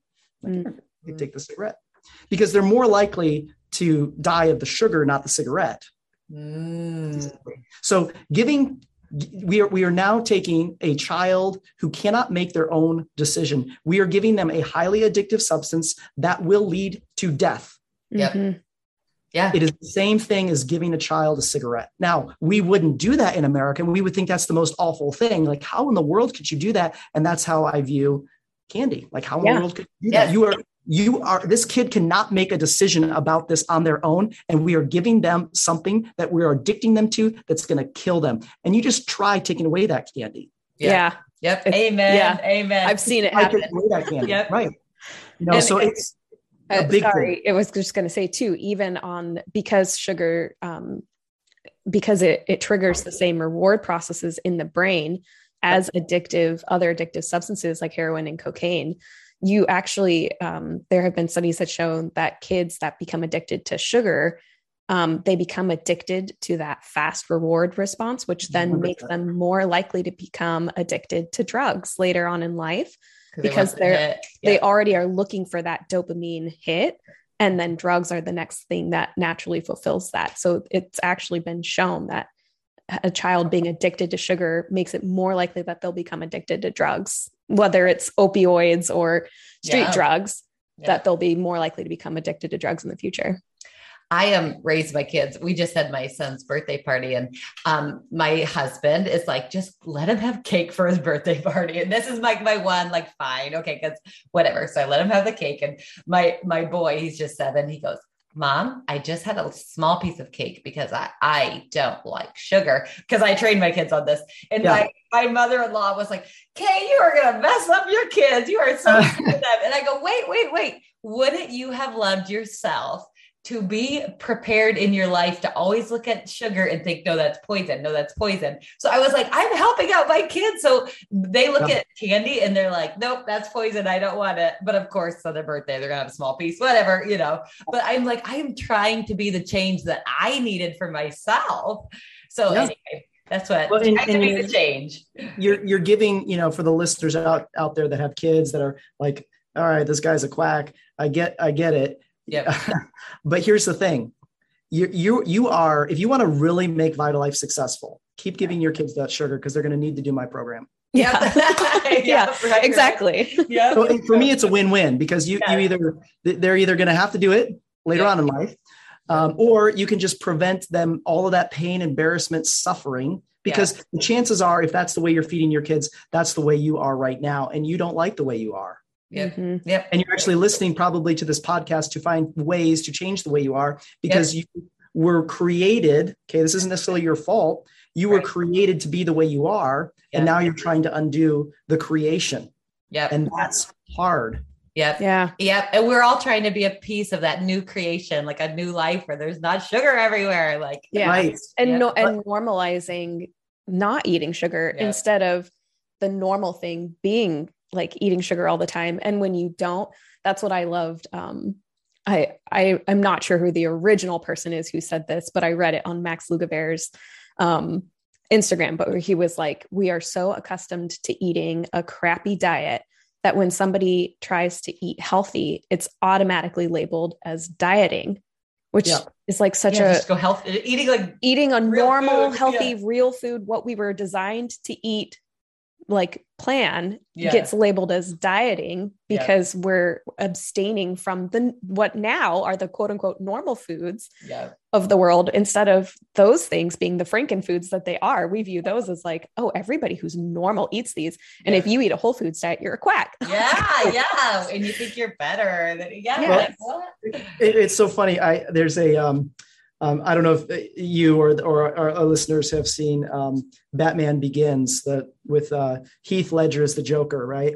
Yeah. Um, that that movie has a um, a section in that movie where where Heath Ledger, the Joker, um, says something about like you know you do something and then people lose their mind, and he's like you know this scary character and everything. I saw a meme. I just love this meme um, and it's something about you know you eat an entire pizza and and drink beer all night and come hungover to work and people think you're amazing and you just skip one meal and people lose their mind you know yes yes, yes. so uh Seriously. it's so bizarre right like you know it's like you were saying you know, yeah. people people can eat a whole pizza and and like, so wow, you're amazing. And then yeah, you just say, normal. Well, yeah. I ate a salad, and you're like, well, you're crazy, you know? Yeah, yeah, exactly. Yes. So, um, what in your experience, like, what are some of the biggest mistakes people make when they're trying to lose weight? Like, what's some of the Good most question. common mistakes you see? All right, number one, this is controversial, but it's it's not about the exercise. Hmm. Okay. And here's why. And, and this is mental as well. So exercise is like 2%, diet is 98%. When you exercise, you actually have a, dopamine response at the end of exercising. That's why you hate going, but you love leaving. Right? Mm-hmm. so good. Right. Now you have a dopamine response. You immediately, if you're especially if you have a weight issue, you immediately want to reward yourself for your good behavior. And it makes it very difficult to say no to food. Your biology is also telling you you need to replace the calories you burned. So driving home, passing McDonald's and smelling those French fries becomes a much harder task if you exercise. Mm. The other issue with exercising to lose weight is it doesn't actually lose, you don't actually lose weight exercising. You build muscle. You may burn a little bit of fat, but honestly, that's not how you lose weight. Okay. So if you go to the gym, now this is coming from an Ironman triathlete. Right. So I exercise all the time. All right? mm-hmm. So exercise is amazing for your health, but it is right. not for your weight loss. So if you have not started exercising, don't start to lose weight because your your reason, your motivation is so important. If you're in the gym exercising to lose weight, you will stop in 6 weeks because you won't lose weight. You're going to lose water the first week. You'll probably lose four to six pounds and you're going to feel amazing. And it's going to motivate you to keep going week two. Week two, you're going to lose one to two pounds. You're going to be discouraged, but you still lost weight. So you're going to stick with it. Week three, you're going to gain three to four pounds and you're going to quit. For mm. those who have stronger willpower, they may be able to stick it out for another three weeks and then they're going to be done. And statistically, second week of February, that's when all the New Year's resolutions for weight loss typically quit second week of February. Okay. Yeah, so don't, uh, the biggest, biggest mistake is exercising, to be honest. Okay. And it's what our food companies have told us will help us lose weight because they want us to exercise and continue to eat crap. Okay. Mm-hmm. So I would say exercise is, is, is a big one. The and, other, and a caveat, I'll just add to that really quick and yeah. then pick right back up is um, I liked what you said about the motivation thing. If your motivation for exercising is simply to lose weight, that's not a, that's not a good motivation in life in general. I mean, you should have a bigger why than that. So of course, you want to lose weight, but what's the like why? Okay, I want to be able to play with my grandkids. I want to be able to take my um, children like for bike rides. I want to be able to hike with, you know, my mm-hmm. spouse. Like those are the big whys. But if you're just exercising to lose weight, like that's not really a big why. Like, sure, you want to look better, but but why do you actually want to lose weight? Like getting to that point. Mm-hmm. And then also the fact that I think exercise is supportive in the sense that it improves your mood. And like we talked yep. about with the stress relief, it is a really powerful thing for stress relief. So it's a good support system Absolutely. to the weight loss to like improve your mental, e- even if it's all of, even if all of it was accomplishing was reducing your stress levels, then that can help overall with the weight loss. But like you're saying, it's not, you can't just keep eating whatever you want and then yep. exercise your way out of it. Like that's not mm-hmm. how that works but it is an amazing tool in the overall longevity, healthy. Yeah. Yep. Yeah. Well, and then you know, to just something that that I encourage our listeners to do, um, because if you don't have the right motivation and your actual motivation for doing something, your honest motivation for doing something, it really doesn't matter what you do, you won't do it. You won't accomplish it if you don't actually get to the real reason. So, oftentimes in our society, uh, we just sugarcoat everything. Hi, how you doing? I'm great. We just have these kind of rote responses that we're not actually even engaging our brain, right? So there's a there's a, a, a process that I call seven questions, right? So, you know, for instance, you come to me to lose weight. Okay, why are you here? Question one: I'm here to lose weight. Great. Question two: Why do you want to lose weight? Because I want to feel better. Question three: Why do you want to feel better? Mm. right so if you were so for our listeners yeah. yeah if you ask yourself up by the time you get to the seventh question when you keep on asking that question or questions like that by the time you get to the second seventh question you probably will actually find out why you really want to so let me let me I, I am I've been doing this long enough. We've had over 15,000 people do our program. Been wow. doing long enough. I know how I used to be overweight. I know how we think. I get it. I get human beings. I've studied psychology immensely because weight loss is so much about psychology. I understand how we as humans are and think and and and the way we are um, and act on a daily basis. Okay, here it is. Here it is. All right. I wanted to lose weight because I didn't like the fat roll under my arm. Mm-hmm. Right? Why didn't I like the fat roll under my arm? Right? Well, I didn't like the way it looked. Why didn't I like the way it looked? Because I didn't find that attractive. Why didn't you find that attractive? Because I don't find the fat, the extra fat in that location on my body attractive. Why is it important for me to be attractive? Right? Well, that's a great question. Why? Mm-hmm. And and that's the question. Like, like I would say 70% of people who want to lose weight, you're going to follow that same logical sequence that I'm yep. following right now. Yep. Okay. Now there's exceptions. That that's the other 30%. 70% of you are right with me. Mm-hmm. Okay. You're right at the point where you're trying to think for yourself now, why is it important for me to look good? Mm-hmm. Yep. And that's a powerful question. Yeah. And I don't think it's even a vain question to ask. Like I think it's a good it's it's, it's honest. And here here's the answer. Here's the answer. I want to be sexy. Yeah. I want when I'm when I'm on the beach and I have my shirt off Mm-hmm. I want all of the guys to hang on to their women a little bit tighter when they walk past yeah, me. there it is. Right? yep. Okay. Now, I am just comfortable enough to be honest about that. Yeah. But right. because I actually have the motivation, because it's actually mine. Yeah. Because I actually know what mine is and I'm okay with it, I can do it. Yeah. Mm-hmm. But yeah. if I sugarcoat it, here's what we tend to do I want to be healthy. Uh-huh. Okay, probably not. You probably just want to live with your shirt off. Okay. So just like, yeah. let's just get to that. Own it. Own it. Own it. Own it. Because it's in that that you'll actually be able to do it because it's your motivation. Now, there's other motivations. So, like you had you had given the example of being able to like play with your grandkids. You know, a 70 year old woman probably doesn't care about how she looks like on the beach. Now, she might, but probably not. It's not where her stage of life is. Okay. I've had 70 year old women that want to look good in bikinis still. Okay, yeah. no judgment, right? That's great. Yeah. But let's you know, let's be honest, most of the time at that age there's different motivations. Mm-hmm. And those motivations are just as valid. But it's like why do I want to be able to so it's a lot of times it's hey, I want to be able to um, get on the get on the ground and play with my grandkids. Mhm. I, I want to be able to get off the ground once I get on the ground when I'm playing with my grandkids. Well, why is that important to you?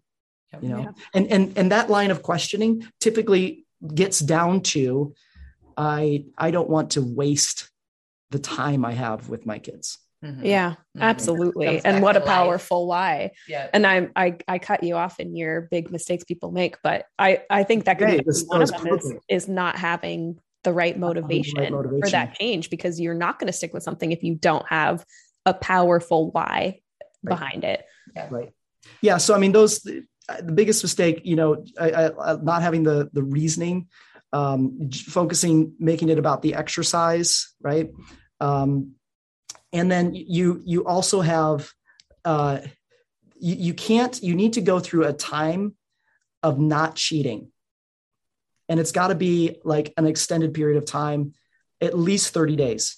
You need, you need to be able to go for 30 days and stick to a whole food based diet because you're you, the reason you have a weight issue is because you have a metabolism issue.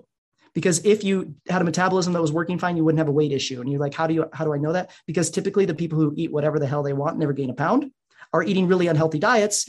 Why are they skinny? It's because Mhm. they have a metabolism that works great. And you don't and you walk past cinnabon in the mall and you gain a pound right? So it's like unfair, totally unfair, right? Yep. So, you know, because your metabolism doesn't work right, you gain weight, Mhm. right? Um, so you have to be able to find ways of getting your metabolism working better. And you, w- when you're going through that process, you can't be throwing things in there that damage it. So, for instance, if you have a if you have a cut on your hand, let's say, there's damage there. It's visible. You can see it. And let's say every morning when you wake up, you take that cut and you take a pen and you just scratch in that cut and you reopen it and you refester the wound and you're like, oh, well, there's that again. and then, you know, then maybe you're like, okay, well, I'm not going to wake up and do that. Let me, let me, let me stop doing that every day and see if we can get this to heal. And then you go like two or three days and you're like, hey, it's starting to heal. Ah. Right. messed up again. Oh man, that sucks. It's right back to where it was again. Well, let me let me go another couple days and see if it gets better. And then you know, you go a couple days, you go a week, and like let's just say every weekend you went and you did that. Okay, now how long is it going to take if you every weekend go and you open up that cut on your hand again? How long is it going to take your hand to heal? Right. Yep. Well, there's a chance that it'll take forever. Yep. Yeah. And look Right. really ugly when it's done. Yeah. Yeah. Really ugly when it's done. yeah. You know, what a good analogy.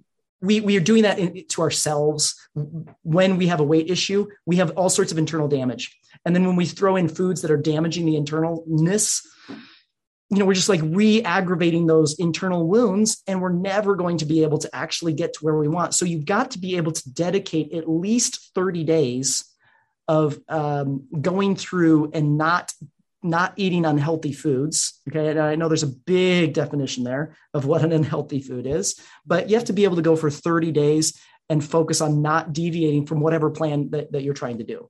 Yeah.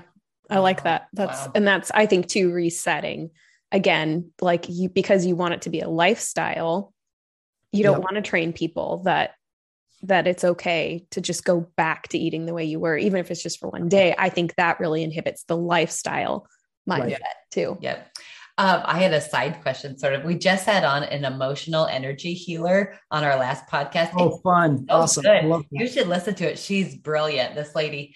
Um, so I guess I'm kind of asking what your opinion would be on like our subconscious reasons of eating and how to heal that. And what I, I know that's like a whole nother podcast. And Yeah. we're gonna have to have you on again because we could we have love a to love to we have so Yeah. much more to talk about, but I know our time is kind of getting to the end. But um, well, on that side of it, sort of that like we eat, I guess that kind of goes like we eat to comfort ourselves and that like, dopamine and the response. subconscious. How, what's your thought on all of that? yeah side? so y- y- the there's there's two things so one of the things that we work with our clients on is um, uh, is is creating a new identity okay.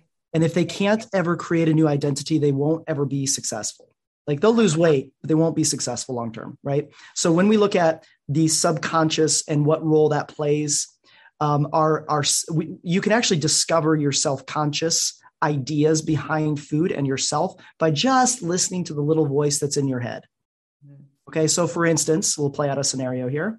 You go home and you eat something, even though you're trying to lose weight, you eat something that you're not supposed to. Mm-hmm. And then immediately you feel bad. You're like, man, I grabbed the bag of chips and I just didn't have the willpower. I, had, I was great all day. And then I just, you know, really fell apart at the end of the day and I ate the chips. Mm-hmm. And then you're like, you ask yourself this question, right? Here it is Davis, why did you do that? Mm-hmm. And then the little voice, the subconscious inside your head, if you ask yourself a question, if you ask yourself a bad question, you will get bad answers. Davis, why'd you do that? Well, Davis, of course you did that. You always do that. You're you do great throughout the day, every day, but then at the end of the day, you just like you always eat the chips because you're always grabbing the easiest thing. You knew you should have gotten rid of the chips, but you decided to keep them in the house because you knew that you were just going to come back to them later. And you're just such a loser. You always do this. You're always going to be overweight. Blah blah blah blah blah blah blah. Right? Mm-hmm. Yeah. Okay, that's the little voice inside our head, and and I'm saying that, and there's I know everybody has experienced that.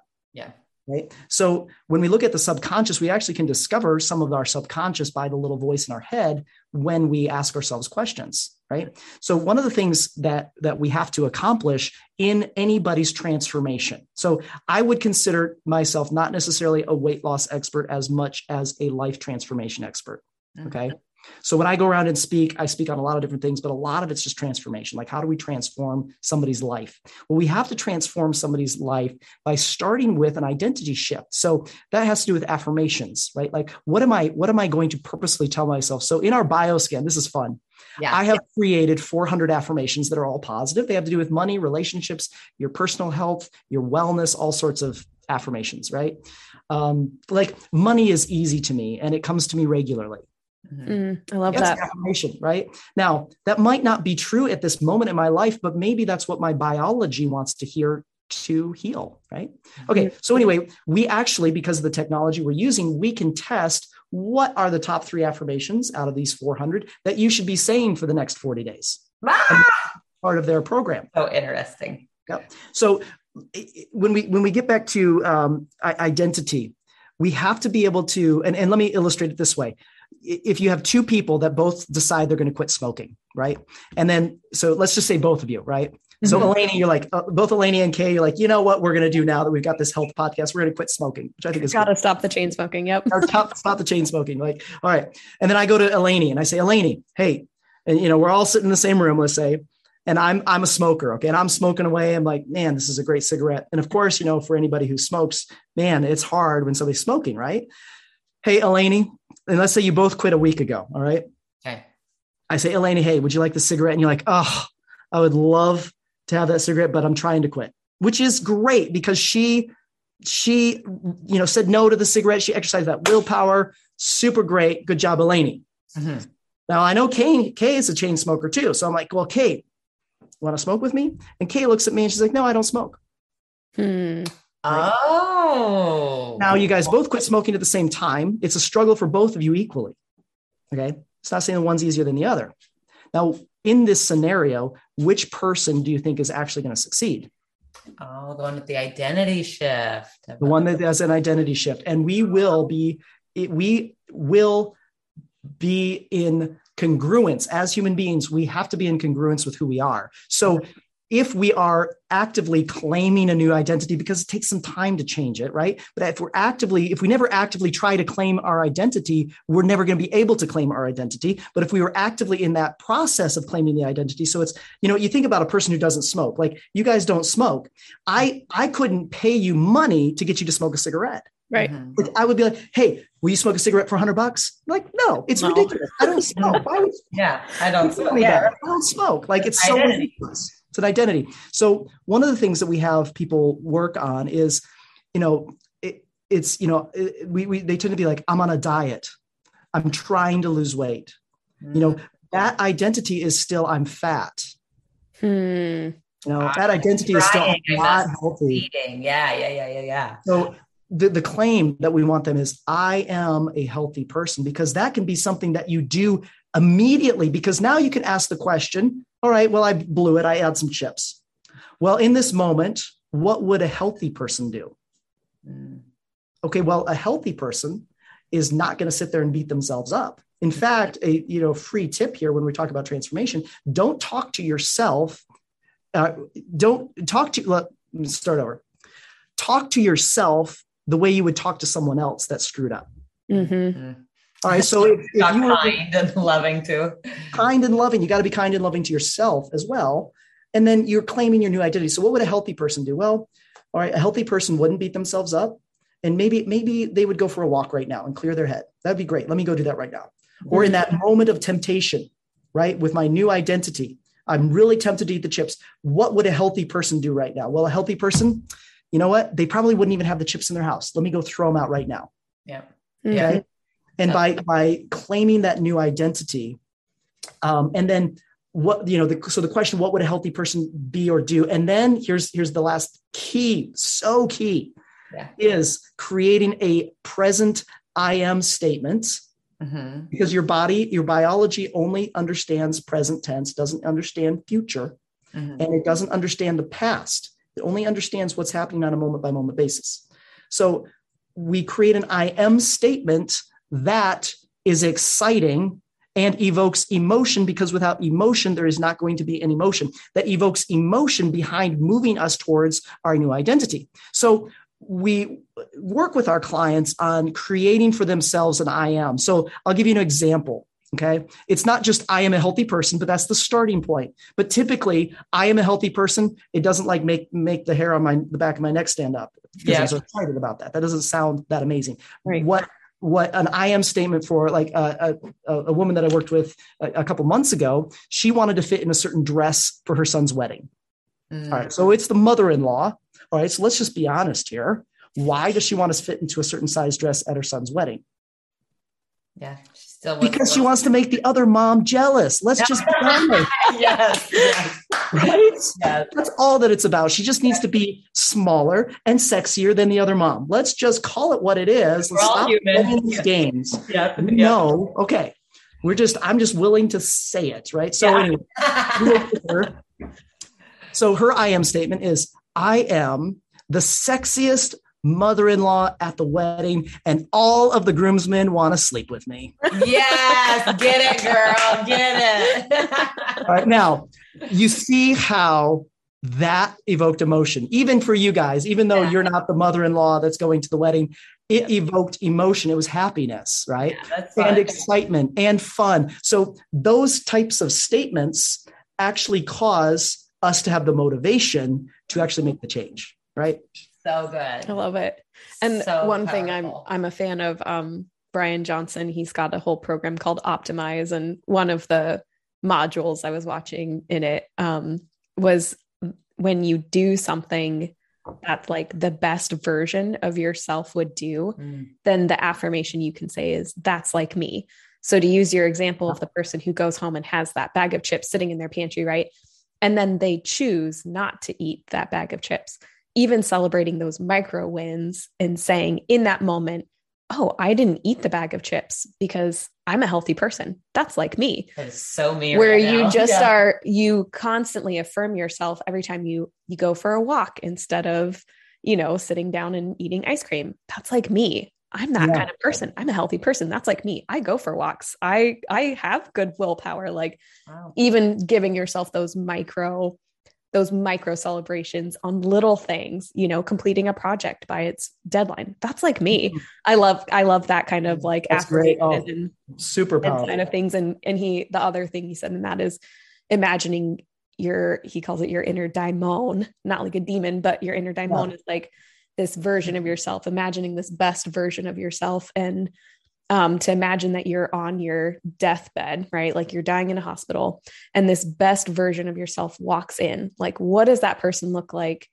And Mm. they're healthy and they're thriving. And this not best version of yourself is currently dying thinking of all the things what did that person do be- like different better Mm. that best version of myself what did they do that they're in this room and they're healthy and thriving and i'm on this bed dying okay what would that person do right now in this moment what that's decision would they make to bring Love it. themselves to that healthy thriving point That's Love good. it. So powerful. So powerful. yeah well gosh this has just been i mean i think we could talk with you for another several hours We knock, we're knocking on. We made two hours. I told them we normally do an hour and an hour and a half, and we're at two hours. but I'm loving it. And yeah, Okay. definitely we'd love to have you on again. And I Yeah. think one thing a couple people have asked us about is sort of that psychology behind eating. And I'm glad we got into it today with some of those positive um, mindsets and that identity shift and how to begin that process. And we, gosh, if you want to talk about it more in depth, we'd love to have you on for another episode just about that in the future because that's such a powerful piece. Well, of, and I have a, um, uh, you know, for for like for next time, if you want to put out a teaser here, um, I actually have a, a, worksheet that that we take people through for shifting their identity. So, um, yeah. and it's it's it's it's meant to be for for identity shifting and also for just feeling overwhelmed. So, if you if you are feeling overwhelmed in life, um, shifting your identity actually takes care of the overwhelm. So it, it, it's kind of a two part thing, but it works with both things because it's the same. It's actually the same concept. Um, but uh, anyway, I have a worksheet. So like next time, um, if we wanted to work through that, we could actually even provide a downloadable worksheet for people to, to download and, and, and work on some of those awesome. things too. Awesome. I would that love would that. Amazing. Let's make that a podcast episode. And I think we'll do that yes. sooner than later. Cause yeah, I would good. love that for sure. Well, awesome. Thank, yes, you. thank you. Thank oh my gosh, thank you. Yes. We are just gonna just like stop and like soak in everything you said. I'm gonna re-listen to the podcast so I can all in.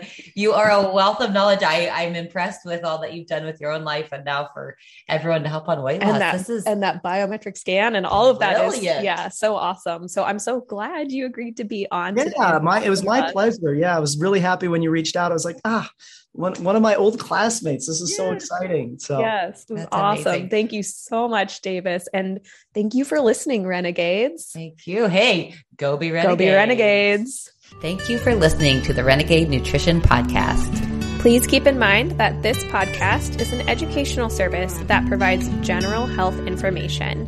The content on this podcast is not a substitute for direct, personal, professional medical care and diagnosis. You should always talk to your doctor before making a dietary or lifestyle change. Go be renegades! Go be renegades!